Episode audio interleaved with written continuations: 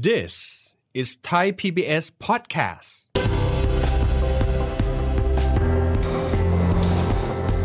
ช่วงนี้ราคาน้ำมันปาล์มแพงขึ้นกว่าเดิมเยอะเลยนะครับ โอ้ อย่างนี้แสดงว่าชีวิตของพี่น้องเกษตรกรน่าจะดีขึ้นละสิ แต่เดี๋ยวก่อนมันไม่ใช่แบบนั้น เพราะโครงสร้างกลไกราคาของน้ำมันปาล์มนั้น มันไม่ได้สะท้อนออกตรงๆกันแบบนั้น มันมีกลไกของมันครับ ท่ามกลางบรรยากาศแบบนี้ที่ราคาน้ำมันปาล์มนั้นสูงขึ้นแล้วใครได้ประโยชน์ และทางข้างหน้าคุณจะเป็นอย่างไรต่อไป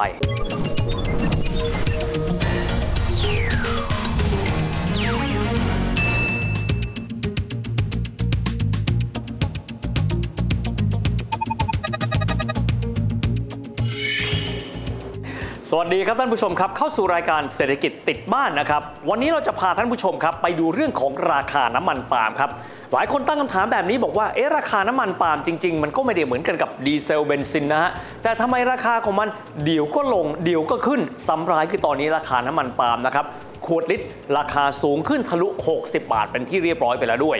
อีกคำถามหนึ่งที่หลายคนตั้งคำถามมาก็คือว่า เอ๊ะถ้าเกิดว่าราคาสินค้า เช่น ราคาน้ำมันปาล์มสำเร็จรูปราคาสูงขึ้น ก็มีความหมายว่าพี่น้องเกษตรกรผู้ปลูกปาล์มเขาก็น่าจะต้องมีชีวิตความเป็นอยู่ที่ดีขึ้นหรือไม่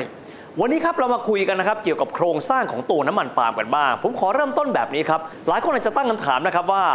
น้ำมันปาล์มนี้เนี่ยถ้าเกิดว่าเราไม่ได้เป็นการนำเข้ามาจากต่างประเทศ แต่เราสามารถที่จะผลิตได้เอง ซึ่งแน่นอนว่าส่วนนี้มันคงจะไปแตกต่างจากน้ำมันเชื้อเพลิงนะครับ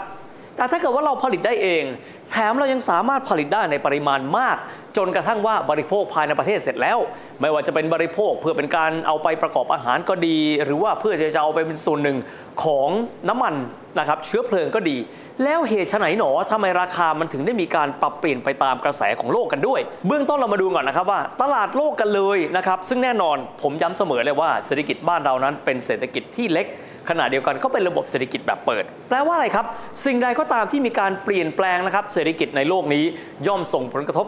กับเราอย่างหลีกเลี่ยงไม่ได้กันด้วย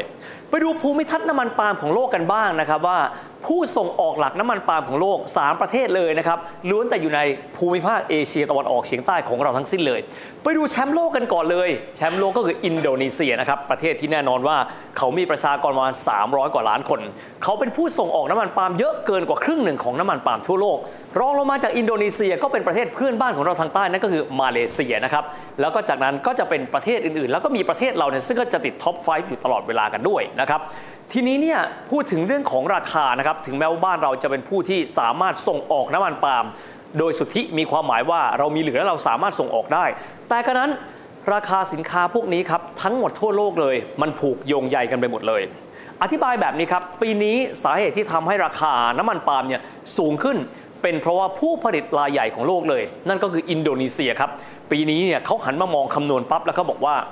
ถ้าหากว่ามีการผลิตน้ำมันปาล์มได้เท่านี้ มีการบริโภคภายในประเทศของเขาได้ขนาดนี้ มีความหมายว่าเป็นไปได้นะครับว่าปริมาณน้ำมันปาล์มของเขานั้น น่าจะไม่เพียงพอในการบริโภคภายในประเทศ ดังนั้นในช่วงปลายเดือนของเดือนเมษายนที่ผ่านมาครับ รัฐบาลอินโดนีเซียจึงจำเป็นต้องมีการงดการส่งออกน้ำมันปาล์มไปทั่วโลก ถึงแม้ว่ามาตรการนี้นะครับในการห้ามส่งน้ำมันปาล์มออกไปนี้เนี่ยจะถูกยกเลิกไปใน 1 เดือนหลังจากนั้นก็คือปลายเดือนพฤษภาคม แต่ว่าจำนวนปริมาณของน้ำมันปาล์มที่ไหลเวียนอยู่ในโลก ที่ภาษาเศรษฐศาสตร์เขาเรียกกันว่าอุปสงค์มีจำนวนน้อยลง สิ่งนี้แหละครับก็ส่งผลให้ทำให้ราคาน้ำมันปาล์มทั้งโลกเลย สูงขึ้นไปด้วย รวมถึงน้ำมันปาล์มที่เราเนี่ยสามารถที่จะปลูกผลปาล์มสดได้ภายในประเทศ และมีการแปรรูปนะครับจากผลปาล์มสดเป็นน้ำมันปาล์มดิบจนกระทั่งเป็นน้ำมันปาล์มสำเร็จรูปก็ขยับตัวสูงขึ้นด้วย อีกหนึ่งส่วนเลยครับ เรามาดูกันบ้าง ตอนนี้น้ำมันที่มีการใช้ในการประกอบอาหารเนี่ยทั่วโลกนอกเหนือไปจากน้ำมันปาล์มยังมีอะไรครับ น้ำมันทานตะวันอันนี้ฝรั่งค่อนข้างจะฮิตกัน อีกส่วนหนึงครับน้ำมันถั่วเหลือง และน้ำมัน 2 ประเภทนี้ครับก็ถูกผลิตมาจากประเทศซึ่งณเวลานี้เนี่ยเกิดความไม่มั่นคงขึ้น นั่นก็คือประเทศรัสเซียแล้วก็ยูเครน ซึ่งเป็นผลนะครับทำให้จำนวนของน้ำมันที่ใช้ในการผลิต และในใช้ในการประกอบอาหาร และในอุตสาหกรรมอีกหลากหลายประเภทนี้เนี่ยหดตัวลง พออุปสงค์ของมันหดตัวลงก็ทำให้ราคาของมันสูงขึ้นมาด้วย และนี่แหละครับก็เลยกลายเป็นต้นเหตุเบื้องต้นเลยที่ว่าทำไมตอนนี้เนี่ยราคาน้ำมันปาล์มนั้น ถึงได้ปรับตัวสูงขึ้นดังที่เราเห็นอยู่ในเวลานี้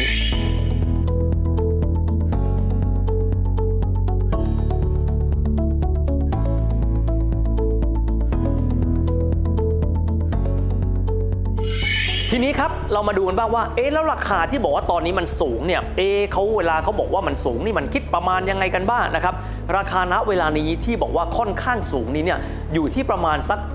5,400 ริงกิตมาเลเซีย ราคาคิดเป็นมาเลเซียนะครับ ถ้ามาเทียบกับบ้านเราก็1ตันนี้ก็จะราคาประมาณสัก 45,000 กว่าบาท ซึ่งถือได้ว่าเป็นระดับที่ค่อนข้างสูงทีเดียวอะทีนี้จากปัจจัยต่างประเทศ เรามาดูบ้านเรากันบ้าง เอ๊ะจริง ๆ ราคาบ้านเราถ้าเราสามารถผลิตได้เอง แล้วทำไมเราถึงได้รับผลกระทบไปด้วย เรื่องมันเป็นแบบนี้ครับ ครั้งใดก็ตามที่อุปทานของโลกเนี่ยนะครับ มันปรับตัวเนี่ยหดตัวลงมาแบบนี้มีค่อนข้างจำกัดครับ มันก็ส่งผลทำให้คนที่มีน้ำมันปาล์มในมืออย่างบ้านเรานะครับเขาพูดง่ายๆคือจะเป็นคนที่มีการแปรรูปจากผลปาล์มสด จากนั้นเป็นน้ำมันปาล์มดิบ ก่อนที่จะถูกแปรรูปไปเป็นน้ำมันปาล์มสำเร็จรูปนี้เนี่ยก็มองแบบนี้ครับเรามีน้ำมันปาล์มไปแล้วเนี่ย ถ้าหากว่าเรามีการขายไปยังตลาดโลก เรามีการส่งออก เราก็จะได้ราคาที่สูงขึ้นไปด้วย ดังนั้นก็เลยทำให้ปริมาณน้ำมันปาล์มภายในประเทศนั้น มีราคาปรับตัวสูงขึ้นเป็นพวงตามกันไปด้วยแบบนี้คำถามต่อมาครับ แล้วสิ่งแบบนี้เองเนี่ยมันส่งผลกระทบอย่างไรต่อพี่น้องเกษตรกรชาวไทยกันบ้าง เพราะบ้านเราก็จะมีเกษตรกรผู้มีการปลูกผลปาล์มสดเป็นจำนวนมากมายกันด้วย ก่อนที่จะไปถึงตรงนั้นขออนุญาตที่จะฉายภาพนะครับว่า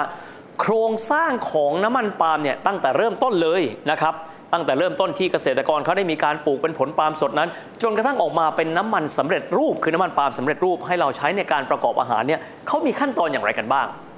เราเริ่มต้นเลยนะครับ ไปกันที่สวนปาล์มกันก่อนนะครับ ก็จะมีเกษตรกรได้มีการปลูกนะครับปาล์มกันไปก็จะเป็นผลปาล์มสดเวลาขายเขาขายกันเป็นทลายนะครับ ซึ่งราคาที่เขาบอกว่า ต่ำที่เคยเป็นมาเนี่ยนะฮะก็จะประมาณสัก1บาท20 สตางค์แต่ตอนนี้มันปรับตัวขึ้นสูง8ถึง9บาทนะครับตอนหนึ่งทลายพูดง่ายตอนนี้ราคาอยู่ในช่วงขาขึ้น แต่อย่าเพิ่งไปด่วนสรุปนะครับว่าชีวิตเกษตรกรนั้นจะดีขึ้น หลังจากที่เกษตรกรได้มีการปลูกปาล์มเป็นที่เรียบร้อยแล้วครับก็จะมีการเอาไปกองรวมกันเอาไว้ที่ลานเท ลานเทเนี่ยชื่อมก็บอกแล้วนะครับ ก็จะเป็นลานที่ทางด้านของผู้ที่เขาปลูกนะครับ ปาล์มเหล่านี้ก็จะไปรวมกันไว้ จากนั้นจะไปสู่ส่วนของโรงงานกันบ้างนะครับ ผลปาล์มสดก่อนที่มันจะเข้าไปสู่กระบวนการกลายเป็นน้ำมัน เขาจะไปสู่ส่วนที่เขาเรียกว่าโรงงาน CPO ครับ ไม่ยากครับคำนี้เป็นภาษาฝรั่งนะครับว่า crude palm oil คำว่า crude เป็นภาษาอังกฤษนะครับ ก็แปลว่าน้ำมันดิบนั่นเอง ก็คือเป็นน้ำมันปาล์มดิบ คือเขาสกัดออกมาปั๊บเรายังไม่สามารถที่จะประกอบอาหารได้นะครับ ก็จะเป็นเหมือนน้ำมันดิบเวลาที่เราขุดขึ้นบ่อเวลาที่มีน้ำมันเชื้อเพลิง ก็จะเป็นโคลนดำๆในกรณีของน้ำมันเชื้อเพลิง แต่กรณีของน้ำมันปาล์มดิบเนี่ยก็ต้องไปผ่านกระบวนการอีกครั้งหนึ่ง เพราะฉะนั้นเราเห็นละจากเกษตรกรไปสู่ลานเท จากนั้นก็จะมาสู่โรงงานที่ใช้ในการแปรรูป เป็นน้ำมันดิบที่เป็นน้ำมันปาล์มกันมาก่อน ผลผลิตน้ำมันปาล์มของไทยส่วนใหญ่ร้อยละ 81 จะถูกใช้ในประเทศทั้งบริโภค และเป็นส่วนผสมทำไบโอดีเซลและมีส่งออกเพียงแค่ร้อยละ 12 ที่เหลือก็เก็บเป็นสต็อก นอกเหนือไปจากนี้โรงงานที่ทำการสกัดน้ำมันปาล์มมาจากผลปาล์มสด ก็ต้องคิดแล้วล่ะครับว่า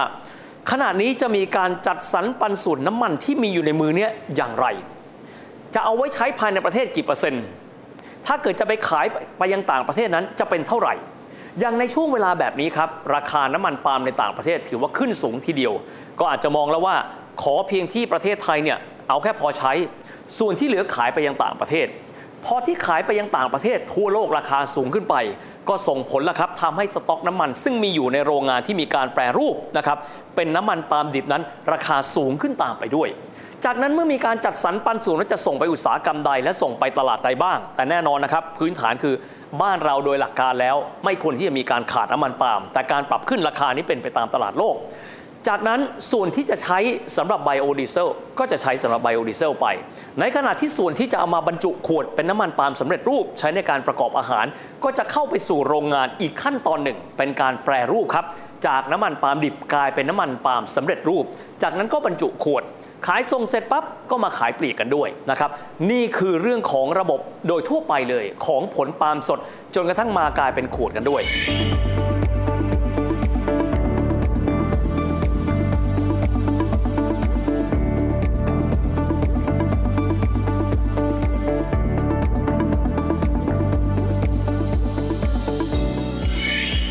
มาดูกันบ้างครับว่า ตอนนี้เนี่ยเมื่อสักครู่ผมได้กล่าวไปแล้วว่า มีบางช่วงนะครับที่ราคาผลปาล์มสดต่อทลายเนี่ยราคามันต่ำมากครับอยู่แค่บาท 20 สตางค์แค่นั้นเอง ตอนนี้มันปรับตัวสูงขึ้นนะครับเป็น 8 บาท 9 บาทกันด้วย ท่านผู้ชมอาจจะคิดแบบนี้ แสดงว่าพี่น้องเกษตรกรชาวสวนปาล์มตอนนี้คงจะได้เงินไม่ใช่นะครับ ราะในงวดที่แล้วที่เราบอกว่าเกษตรกรในช่วงเวลาที่เขาปลูกปาล์มเนี่ยแล้วราคามันต่ำมากๆแบบนี้เนี่ยนะครับถามว่าต่ำขนาดไหน ตอนนั้นราคาน้ำมันปาล์มต่อขวดอยู่ที่ประมาณ 30 กว่าบาทนี้เนี่ยนะครับในช่วงเวลานั้นเกษตรกรชาวสวนปาล์มบางคนตัดสินใจแบบนี้ครับในเมื่อทำแล้วไม่ได้ อย่ากันนั้นเลยเราหยุด แล้วก็เปลี่ยนประเภทของพืชในการที่จะเพาะปลูกเพื่อให้ได้เงินที่สูงขึ้นกันด้วยนะครับทีนี้พอราคาของสินค้าเริ่มสูงขึ้น การที่จะเริ่มแบบทันทีทันควันคงไม่ง่ายนัก แต่กันนั้นอีกส่วนหนึ่งเลยครับ หลายคนที่บอกเราหันมาปลูกปาล์มในช่วงที่ราคาปาล์มนั้นสูงขึ้น เจอปัญหาแบบนี้ครับ ท่านต้องยอมรับว่า ณเวลานี้ราคาปุ๋ยปรับตัวสูงขึ้น อันนี้จริง ๆ ตั้งแต่ปีที่แล้ว เพราะเกษตรกรสามารถที่จะปลูกพืชได้ต้องอาศัยเลยครับ ปุ๋ยครับ อีกส่วนหนึ่งสำคัญไม่แพ้กันเลยคือน้ำต้นทุนครับบางครั้งอาจจะมองว่าบ้านเรานี่มีน้ำจำนวนมากมายนะครับ แต่ต้องเข้าใจว่ามิได้มีความหมายว่าน้ำในแหล่งน้ำทุกแห่ง จะไหลเข้าไปสู่พื้นที่การปลูกปาล์มได้ ดังนั้นต้นทุนการได้มาซึ่งน้ำในช่วงเวลาแบบนี้ก็เป็นอีกหนึ่งต้นทุนกันด้วย เพราะฉะนั้นรวมกันแล้วเนี่ยอาจจะเป็นไปได้นะครับว่าเกษตรกรที่มีอยู่อาจจะไม่ได้กำไร เพราะว่าต้นทุนที่สูงมากขึ้นอีกด้วย นอกเหนือไปจากนี้นะครับครั้งใดก็ตามที่เรานึกถึงตัวราคาน้ำมันปาล์มในเวลานี้เนี่ยเราต้องบอกแบบนี้ครับว่า ราคาที่ท่านซื้อในเวลานี้มิได้สะท้อนนะครับ ซึ่งราคาของผลปาล์มสด รวมถึงกระบวนการผลิตในเวลานี้ แต่น้ำมันที่เราซื้อในราคาเวลาขณะนี้ ซึ่งก็สูงเกินกว่า 60 บาทไปแล้ว ซึ่งถือว่าอยู่ในโซนที่ค่อนข้างสูงนะครับ เพราะปีที่แล้วยังอยู่ที่ 48 บาทต่อ1ลิตรกันอยู่ ต้นปีมา 60 ตอนนี้ไป 66 แล้ว ราคาที่เราถือน้ำมันปาล์มเพื่อที่จะประกอบอาหารในเวลานี้เป็นการสะท้อนนะครับของราคาน้ำมันปาล์มเมื่อ 2 เดือนที่แล้วนะครับมีความหมายว่ามันไม่ได้สะท้อนทันทีซึ่งกันและกัน แต่ว่ามันจะมีการดีเลย์ของตัวราคาเป็นเวลาประมาณ 2 เดือนด้วยกัน เพราะฉะนั้นตอนนี้เนี่ยสิ่งที่เราเห็นอาจจะไม่ได้สะท้อนซึ่งความเป็นจริงว่าในอนาคตอาจจะมีการปรับตัวสูงขึ้น อาจจะเป็นไปได้ว่าเข้าไปสู่ระดับเช่น 69 บาท หรือแม้กระทั่ง 70 บาทต่อลิตรกันด้วย ประเด็นเป็นแบบนี้ครับ เราคุยถึงเรื่องของการค้าน้ำมันปาล์มซึ่งตอนนี้ต้องบอกว่าราคาสูงขึ้น แน่นอนนะครับว่าทางภาคธุรกิจเองคงจะได้กำไรกำไรไปเยอะพอสมควร จากการที่อุปทานนั้นหดตัวลงไป แต่ขนาดเดียวกันนะครับ ชีวิตของพี่น้องชาวสวนปาล์มไม่ได้มีความหมายว่าดีขึ้นเป็นเงาตามตัวกันด้วย เพราะว่าราคาที่ปลูกเอาไว้รวมถึงกลไกต่างๆ มันมิได้มีการสะท้อนกลับไปสู่ต้นทุน และก็กำไร ที่พี่น้องเกษตรกรชาวสวนปาล์มเขาจะได้รับกันด้วยนะครับ ดังนั้นอย่างไรก็ตามครับในช่วงแบบนี้ ซึ่งถือได้ว่าทุกอย่างนั้นราคาปรับตัวสูงขึ้นหมดเลย การที่เรามีความเข้าใจต่างๆ เกี่ยวข้องกับกลไกราคา การกำหนดราคารวมถึงเรื่องของระบบ supply chain หรือว่าห่วงโซ่อุปทานนั้น จะทำให้เราได้เข้าใจมากขึ้นนะครับว่า ในแต่ละอุตสาหกรรมต่างๆ ซึ่งตอนนี้เนี่ยส่งผลกระทบต่อพวกเราอย่างหลีกเลี่ยงไม่ได้ มีองค์ประกอบอะไรเป็นพิเศษบ้าง เพื่อที่เราจะได้สามารถเกิดขึ้นจริงครับ และทั้งหมดนี้นะครับก็คือรายการเศรษฐกิจติดบ้านของเราในวันนี้นะครับและอย่าลืมนะครับครั้งใดก็ตามที่ท่านอยากจะได้ ข่าวเศรษฐกิจที่ฟังง่ายๆ และทำให้รู้สึกว่าข่าวเศรษฐกิจนั้นไม่ไกลตัวจนเกินไป อย่าลืมติดตามเราเศรษฐกิจติดบ้านสำหรับวันนี้เวลาหมดลงแล้วนะครับ พบกันใหม่โอกาสหน้า สวัสดีครับ